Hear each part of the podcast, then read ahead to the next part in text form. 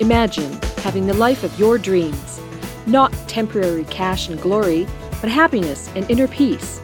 Explore new ways to be a creator and take your own journey into greatness. Is it possible? What does it take to make that happen? It takes the person known for extreme results. He's called the cage breaker and the ultimate catalyst. Coming back from the brink of death and now crushing it for himself and his clients, this is Your Ultimate Life Podcast with Kellan Fluckiger. Hello, and welcome to this episode of Your Ultimate Life, the podcast dedicated to helping you create a life of purpose, prosperity, and joy by serving with your divine gifts. Today, I'm grateful to have a special guest, Tom Cronin, clear from the other side of the world. And he's going to tell us some interesting things that remind you of the background. It's about meditation. Welcome to the show, Tom. It's great to be here. Thanks for inviting me along today. You are certainly welcome. I'm grateful to to have you here, and we, you know, it's taken us a little bit to get this scheduled, but I'm super excited. So, the first question I love to start with is just a really simple one. I I started this podcast at the beginning of the pandemic, two and a half years plus ago, and I started it with the idea of just helping people understand how to take control of their own lives and everything with what was going on. And I had to come up with a definition of ultimate life, right? So I defined the ultimate life as having a life of purpose, prosperity, and joy that you create by serving with your divine gifts. My first question for you, and I'd like you to talk a bit about it, is how would you define the ultimate life? Wow, such a great question, isn't it? Um, you know, I think the one thing that I teach and the one thing that most people are looking for are fulfillment. Uh, every single action is motivated in the quest to find fulfillment. Whether you're cleaning the bathroom floor, you feel more fulfilled when the bathroom floor is clean.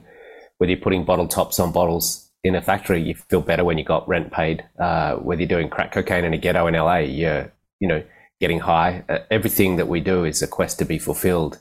So I think the ultimate life is to have that sense of being fulfilled, you know, being in a state where we have reduced that immense craving and lack for something more.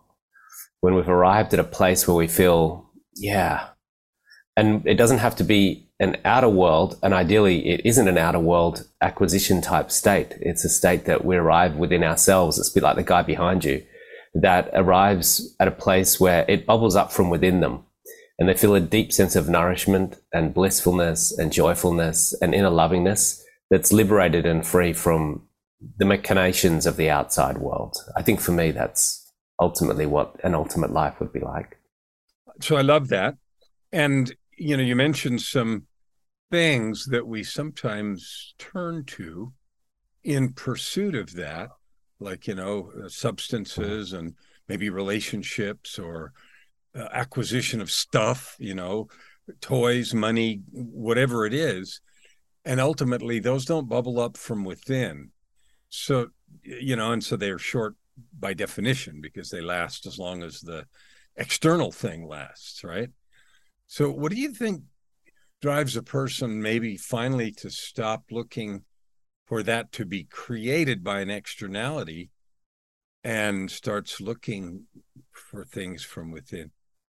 You know, I, I listen to your podcast and I have quite a similar story in some respects to your journey. You know, I, I was craving a deep craving for fulfillment in places that I just couldn't find it. And that was in a lot of drugs and drinking and um, money and just a hedonistic, indulgent lifestyle. And the thing with that is that it not only is it very short lived, but it comes with fairly major karmic consequences. Every action has a reaction and the reaction from that action uh, was not very healthy, not very good, and that led me down a very dark spiral uh, to deep anxiety, depression, panic attacks, insomnia, agoraphobia. Had to leave my job, and what I think, you know, for me then, that's when I came across meditation, and I started looking at the inner world rather than the outer world. And the, what I tend to find in the 25 years I've been teaching this and sharing this technique and using this technique is that it tends to be an exhaustion process. It gets to a point where we we've exhausted the the outer world search for fulfillment. I've tried everything. I looked in fast cars. I looked in fast women. I looked in lots of drugs. I looked in lots of money. I looked in, uh, you know, Bitcoin going to 60,000. I looked everywhere. And no matter what happened, it just kept falling away from me. And I think what happens is we get to a point of of finally exhausting our research into where fulfillment lies and starting to look to where it actually really exists, and that's in that inner state. And that's why, if you look at any um, one of that sort of spiritual sort of state, particularly uh, monks that have found that they don't need those outer world things to find fulfillment. It's just something that they uh, it arises up from within. And we have only two forms of our uh, of fulfillment. We have external fulfillment, or what we call outcome oriented fulfillment, which is dependent upon outcomes, or we have self referred fulfillment. So um, until we exhaust our outcome oriented fulfillment, we start looking for self referred fulfillment. So, do you think I, I, agree with what you said. I'm just wondering, is it necessary to go through those horrible mm-hmm. crashes and burns before you look inward, or can you? I mean, like you teach meditation and other things that are tools to help people get there, and I'm hoping, at least, that that that we don't all have to crash and burn in a desperate way before we say, "Gee, there has to be something better." So, talk a little about that. Yeah, you know, it's I made a film called The Portal, which is a little bit of a shameless plug, I must admit. And um, and so that film explores six stories that all go through crisis, and that crisis was the, the an intelligent design to guide them to their the source of fulfillment, to guide them inward. And that uh, during that crisis, they started to use meditation, and that helped them get through their their trajectory of of pain and suffering. And we look at it through the lens also on the macro level. We have three futurists that look at humanity's potential impending crisis. We're on a on a on a pathway walking towards a cliff, and it's because we are deeply in outcome oriented fulfillment state as a as a collective, as a society, and ideally we want to adapt and pivot and change before we need crisis. That is how we live much more harmonious existences. We've got that capacity to subtly intuit before an event happens how we can pivot and deviate before we get to an impending crisis. And that little intelligence is within all of us, but most of us can't hear it because we've got so much noise in our lives, so much noise in our head, so much um, lack in our body that we can't tune into that intelligent guidance system that's trying to guide us to a more harmonious, more creative, more fluid pathway. And so, quite often, more often than not, if we are stubborn and are resistant and um, can't listen to that inner voice, then usually it takes something fairly substantial like crisis to be a guidance system. So crisis is not a bad thing. Crisis is also an intelligent design of evolution. It just so happens that sometimes evolution needs crisis to be a directing force, like it was in your life and my life, unfortunately, because we're particularly people like you and me a little bit stubborn. Well, you know, I, that's all true, and I wouldn't wouldn't say anything different than that. But if you think about it on a larger scale, um, if we have to run into crisis, I mean, are we going to destroy the world? Are we going to have widespread hunger? Or, you know, there's a war in Europe with madness threatening. Do we have to do that before we wake up a little collectively? Or, or are we going to avoid the cliff?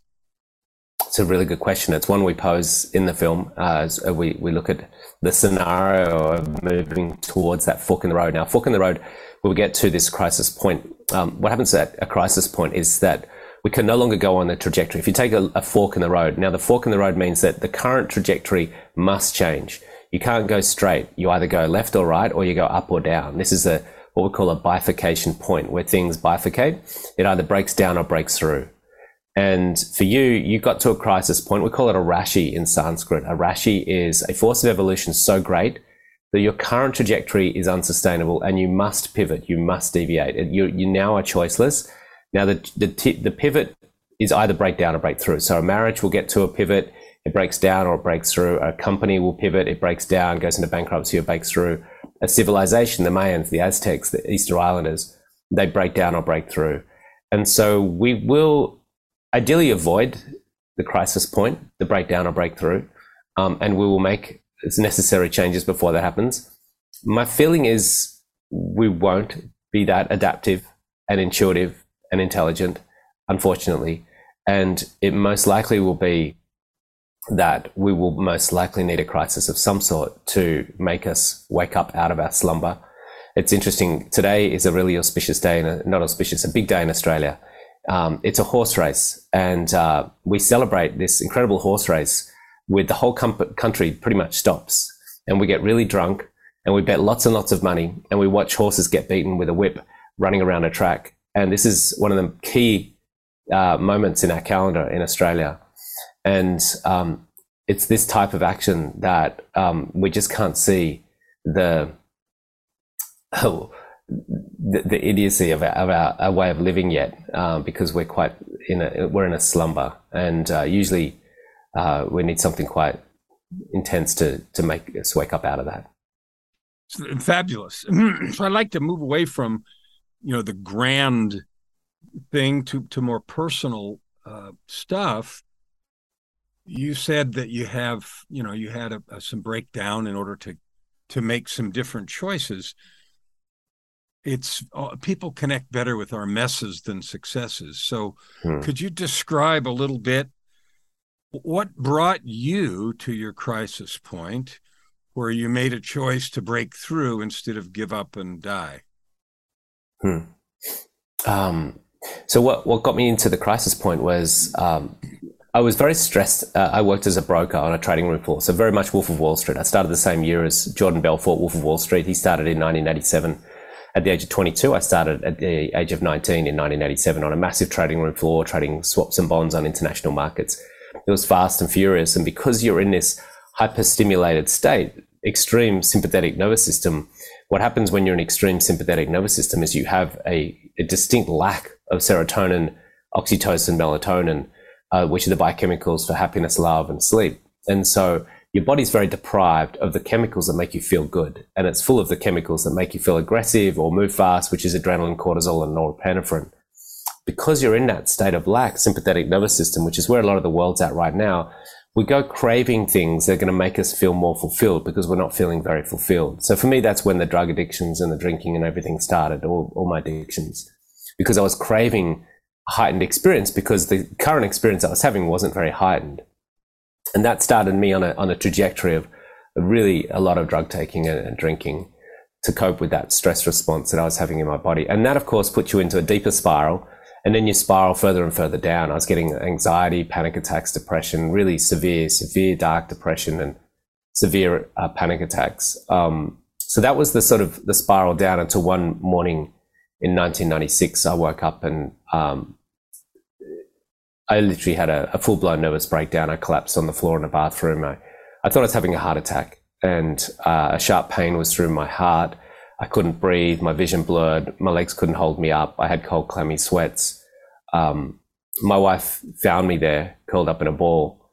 Uh, I thought I was having a heart attack. Like I said, I thought I was dying, and I was so depressed and so miserable. I wasn't really that enthusiastic about trying to fight out of my way, uh, my way out of that. Uh, it was kind of like I, I was done. You know, I was ready to throw in the towel if this was it, this was it. But she took me to the doctor and he explained that I was having a nervous breakdown, which was like the rug pulled out from underneath me.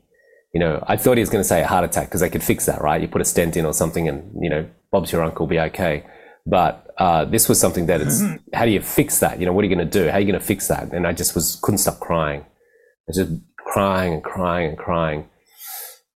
And uh, it was a really just unconsolable mess uh, he sent me to a psychiatrist. He put me on pharmaceutical drugs and sent me to therapy and put me on suicide watch. But it was in that time, really interestingly, I was sitting at home. I developed agoraphobia, so I couldn't go to work. And um, I was watching a documentary about a property developer, a very sa- famous and successful property developer in Australia. And in that documentary, um, there was a two minute segment how we used meditation, a particular style, of transcendental meditation, as a tool for his success. And this was in the 90s.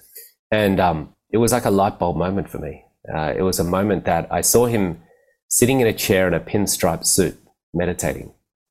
And uh, I never thought of meditation, never came across meditation. I grew up on a farm, went to an all boys school, worked on a trading room floor, never came into my life. And uh, there it was in front of me, and it was like a light bulb moment. So that's when I picked up the Yellow Pages phone book and started looking up meditation and particularly transcendental meditation. And, and I rang around all the different meditation centers in Sydney and started my journey and my quest to find inner fulfillment. So that's a dramatic story. And, you know, you said it felt like I was dying. Well, you were. Mm. You know, and as yeah. a matter of fact, you collapsed on the floor. You were dying, perhaps more spiritually than physically, but you were. Yeah. And that was that was the the the the wake up call. But you know what I notice, and I don't know how goes went with you, but even when you have those wake up moments, which are essentially invitations, right? Invitation mm. to do something else, to try something else. You still have to do the work. You still have to do something different. And sometimes people think that those kind of moments are magic and suddenly all your problems are solved. And I certainly didn't experience that. I don't know about you. So you started calling meditation centers, and then what? Well, it's interesting. You know, it was quite a rapid transformation for me, um, partly because the technique was so efficient and so potent. And that's what I really loved about it. You know, I, I, tried different types of meditation. There was Tibetan bowls and chakra clearing, and some I just didn't really resonate with. But this one was deep and it was effective and it was quick and it was backed by science. And so um, this was transcendental meditation. So what happened was, because the deep, profound rest that was happening in the meditation experience, it, it shifted my body out of the parasym- out of the sympathetic nervous system state into the parasympathetic nervous system state, which is the peace response. And so all those biochemicals of cortisol, adrenaline, and norepinephrine started to dry up, and I started producing more serotonin, oxytocin, and melatonin. I started sleeping better. I started feeling calmer. I started feeling happier. And this was an internal shift that was happening simply because I was getting deep rest through the meditation experience, physiological deep rest. And phenomenally, um, my anomalies went away very quickly.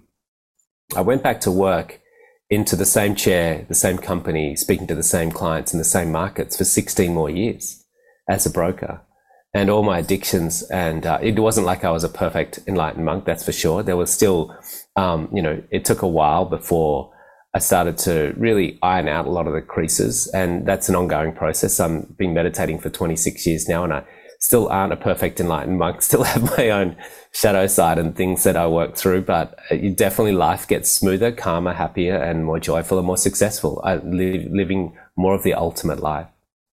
You know, it's really important, I think, to to uh, I'm going to repeat a couple things that you said, maybe to underline them for the audience. Even though changing direction can produce rapid results, as you noticed, and started getting better sleep and deep physiological rest during the process that resonated with you, which is TM, transcendental meditation. And I'll ask you more about that in a minute. You still had to maintain the practice. You were drawn to it because it started producing results, but you noticed and you said, and I want to make sure everybody hears this, that it's a process and that mm-hmm. there are kinks to iron out and there isn't some magical thing that makes all of the old inclinations vanish. You notice them, you choose something different, and even as an ongoing process to continue to grow. And I say that not by way of discouragement, but so many people, when they start meditation or some other practice, they'll give it five minutes or five days and they'll say, Oh, it's not working. Can't, I can't do it. Not for me or whatever, instead of sticking with the process. I'd like you to talk for a minute on how you help people overcome the I don't have time or doesn't work for me or any of that kind of conversation as you guide them into this tool. Yeah, it's definitely one of the big impediments that most people have with the practice is that their busy schedules, their, the lives that they live. You know, we've got to think about this that meditation, like that dude behind you, um, dressed like that, one would assume that he most likely lives in a monastery. He's most likely removed himself from the distractions of the outside world. That is, wives, children, uh, work, financial issues, lives in a monastery, has his food provided for him. So he can dedicate large amounts of time to his practice and find inner peace much more quickly.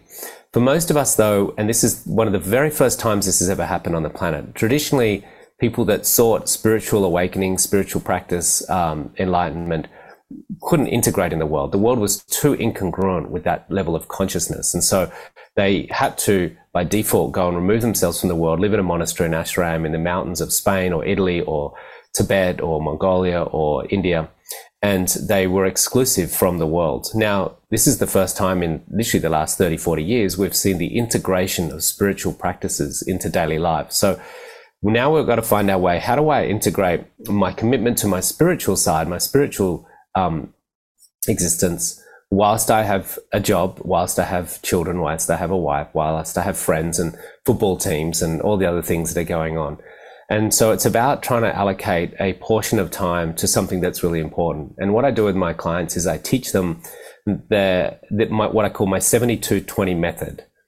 So what I realized when the teacher said, ideally we recommend two meditations a day of 20 minutes. Now I was like, dude, I'm a busy broker. There's no way I can fit that in. I've got a lot on my plate and uh, I'm a very important person. But I realized that everything that we're doing is the quest to find fulfillment. Every action is motivated by that. And there I was considering whether I wanted to even live my life and struggling from anxiety and depression and addictions. So I knew that my allocation of my day was not serving me very well when it comes to being fulfilled. And I looked at my day and had 24 hours in it, and every hour has three portions of 20 minutes. That means that every day comprises of 72 20 minute pieces of pie that we allocate in the quest to find fulfillment. And I thought, well, look, if this teacher and all the science is backing and supporting the idea that if I sit for two meditations, once in the morning, once in the afternoon for 20 minutes, then by default, I'm going to be more fulfilled. And if that's the quest in all, you know, action, then maybe I should at least test that. I'll do some research. So I thought I'd give it 21 days and do two meditations a day for 21 days. Lo and behold, everything had changed. And um, all I say to my students is you've got 72 20 minute pieces of pie that you're trying to find fulfillment through. Just take two of them out and just park them on the side and make them unconditionally available for meditation. You still have 70 pieces of pie. 70 20 minute pieces of pie to sleep, to go to the gym, to go to the movies, to make love, to eat ice cream, to go to work. Um, just take two out of 72. And it's very attainable when we do that. It is. And one of the things I notice, and I want your thought on this too, is uh, I don't find that it takes time. Uh, and people sort of balk at that a little bit. But I find that when I take the time to meditate, even for longer periods of time, that decisions are clearer. There's less. There's less process. There's less redos. You know, you tune into intuition, and you're able to find and feel correctness faster. And so, uh, my discovery is at the end of the day, it creates time. What do you think about that? Yeah, there's an interesting phenomenon we call um, we call um, meditators time billionaires. It's a really interesting process because when we remove the stress response from action, action becomes much more effective, much more potent, and we have much more capability in action when we're having less stress response or no stress response. And it, there's a couple things. Firstly, we don't have that stress response, which means we get tired, we get exhausted, we can't do things because, and then because because of that, we start drinking and all the other things that lead to a spiral into a deterioration of our ability to act well and act efficiently. So, firstly, we we remove that because we don't have the stress response. But secondly, we access when we meditate a field of creative intelligence. And the analogy I like to use is this: is the phone. So inside the phone, is a software. It's called an iOS if it's a phone. And it's programmed by outside programmers, just like we have inside our brain a software that's programmed by outside programmers, like our parents, our genetics, our society programs a software. But the phone's greatest capability is not the intelligence that's in the phone, it's the intelligence it accesses outside the phone, because the phone's inside the World Wide Web of information. The World Wide Web of information is not inside the phone, the phone's inside it. And so when we meditate, we open our mind up out of the internal operating system that we're trying to live our life by, which is deeply coded. And we start accessing the field of intelligence, the field of infinite possibility, the field of all creative potential lies in the open field outside of the brain. And when we meditate, we start to access that field. Now, the thing is, everything that has been manifest in the world has been manifest as an idea from that field of infinite possibility. The phone, the glasses, the mouse that's on my desk, the keypad that's on my desk, the biro that's on my desk. Every single one of them could not be designed, created, and manifest into a form unless it was cognized as an intention and a desire or an impulse out of that field of possibility. And what excites me is that everything that ever will be created is also in that field right now. And I ask my students, just start playing with the field and ask what can you manifest and pull out of that field that's yet to be manifest and created because it's going to be done at some point. So it gets really exciting. We get very creative and get very dynamic with the, the life that we, we manifest. You know, there's a, along those lines, there's something that I think about. I talk about the line between possibility and reality is just extraordinarily thin because mm-hmm. possibility mm. is just reality that hasn't been organized yet into the into the thing and like you said in some reality in some quantum space it already exists yeah and our our, our opportunity and this is the the breakthrough or one of the big breakthroughs i find in meditation is when you realize that every minute you spend in meditation creates 10 you know mm. because of what you said your ability to access it's like suddenly your shelf of tools got bigger. Your decision making clarity the things you do want and don't want get clearer. Like when you or i were hog-tied in that you know nonsensical spiral of of whatever we call it our decision making was terrible we couldn't weigh things properly we couldn't decide when all of that's cleared away, decisions that might have taken an hour or two uh, are done in seconds. You simply know from that place. And so I love the way you described it. And I want all the listeners to go back and listen to that because Tom talks fast and that's good. And I do that sometimes too. But on this episode, I'm talking slowly as a counterpoint to his rapid speech. And I love it. So don't slow down at all and listen carefully because the possibility that you want to have is already there. And if you choose the tool of meditation, it sharpens your vision, your creative intuition, and your ability to pull it into reality. So I want you to tell people how to how to get a hold of you. I want you to tell some of your things that have happened for clients. I want you to sort of talk a little bit about why this is so important and what it has done for others that you help with this process? Yeah, I've taught thousands and thousands of people all around the world. Um, you know, what we were just talking about then, what I really loved when I was doing more research into this, because I had to do a talk on um, the ability to listen just recently at a large insurance company. And um, I came across an interesting phenomenon, which was staring at me in the face, but I couldn't see it until I, I did that research. That listen and the word silent have the same letters in it. And that we, we find it easier to listen if there's more silence.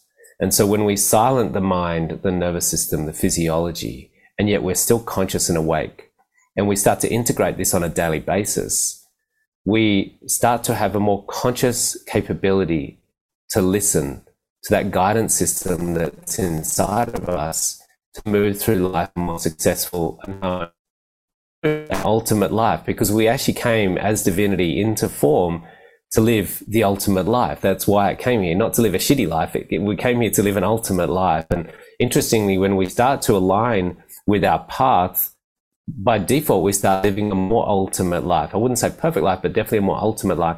And so um, this is just one of the, the, the um, interesting things that happens to my students. And like I said, you know, I've taught thousands of them around the world. And we start to find that their lives become less um, tumultuous, less conflicted, less turbulent. They just tend to become more serene. Um, now, the, you got to remember, our society does not subscribe to serenity. Uh, if you look at any Netflix TV show or movie, you're going to find intense drama because we're deeply coded that we should be having drama. We, if we don't have drama, we should create it because that's what we want to watch. It's what we want to live. And so people will have a nice, serene life and then they'll go and screw it up because they just can't imagine what life would be like without having anything that's kind of chaos in it. so getting people familiar with not having chaos is a big part of it. I love that. I love that. And, you know, as you describe that, there's, I wrote a five volume series on meditation 10 years ago, and I distill it, no matter what the style is, to three things be still enough to be, or slow down enough to be where you are and when you are. Two, be still enough to notice what is there, which is what you talked about, about silent and listen. And I hmm. hadn't realized those are the same words either. So that's fabulous. And the third thing is trust what comes to you is truth. And and so when people say, What is that? Well, slow down enough to be where you are, be still enough to notice what is there, and trust what comes to you as truth. That's the that's what we're trying to do with mm. the activity of of meditation, however you want to practice it. So tell people how to get a hold of you. If they want to follow you, if they want to learn more about you, if they want to read your stuff, how would we do that? Yeah, I think that one of the easiest and most accessible places for me is Instagram. Uh, I'm very active there. So they can find me at Tom Cronin, just one word, T O M C R O N I N. And for a meditation teacher, I do talk quickly. It's really interesting, isn't it? I listen back to me on podcasts and say, gosh, I talk quickly. Um, so Tom Cronin on Instagram and, you know, reach out, send me a message. I always respond to all my messages. Uh, and um, they can go to my website, tomcronin.com. I love the fact that you have your name with a name like Kellan Fluckiger. There was no competition. no. I, I, didn't. I paid two dollars for my website, right? Because who wants that, right? All right. Well, I do. Well, thank you, uh, and I'm glad you talked quickly. You talk quickly because you're excited, and love wants to express, and enthusiasm wants to create, and that you're both. And it's fabulous to have you as a guest today. So thank you. It's great to be here. Thanks for inviting me along. It's been wonderful chatting with you. Great start to my day. Fabulous. So I want all of you to listen to this at least two or three more times and listen to the good parts where Tom was ranting two or three or four times. Take it apart and take some notes. I can tell you for sure if you do that, you're going to have good help on creating your ultimate life. Thank you for listening to today's episode.